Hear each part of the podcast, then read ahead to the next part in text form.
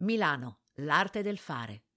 L'entusiasmo per le novità sposta l'attenzione sulle nuove aperture, ma la verità è che l'arte del fare fa parte del DNA di Milano, da sempre, con lezioni di creatività da scoprire in angoli segreti. Un esempio?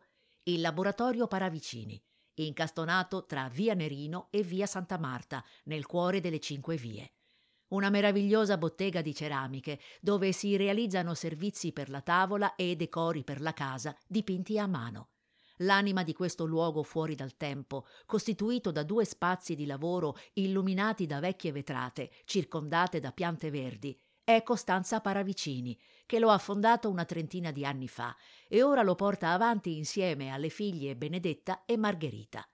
Ancora più antica, la legatoria Conti Borbone, dal 1873, è il fornitore di fiducia delle storiche famiglie milanesi, che affidano alle mani di questa stirpe di artigiani i libri più preziosi per riportarli allo splendore originario. Di gran fascino anche la Fornace Curti, la più antica della Lombardia, un agglomerato di scale e cortili, portici e loggiati, nascosto tra i casermoni della periferia sud.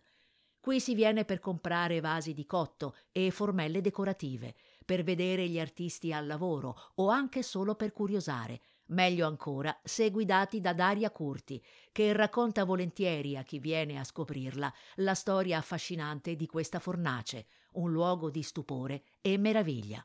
Rimanda ai saperi antichi anche la cappelleria Gallia e Peter, dove fin dal 1930 copricapi e fascinator, i cerchietti decorati di piume amati dalla nobiltà british, vengono creati dalla modista davanti allo specchio insieme al cliente, come un tempo.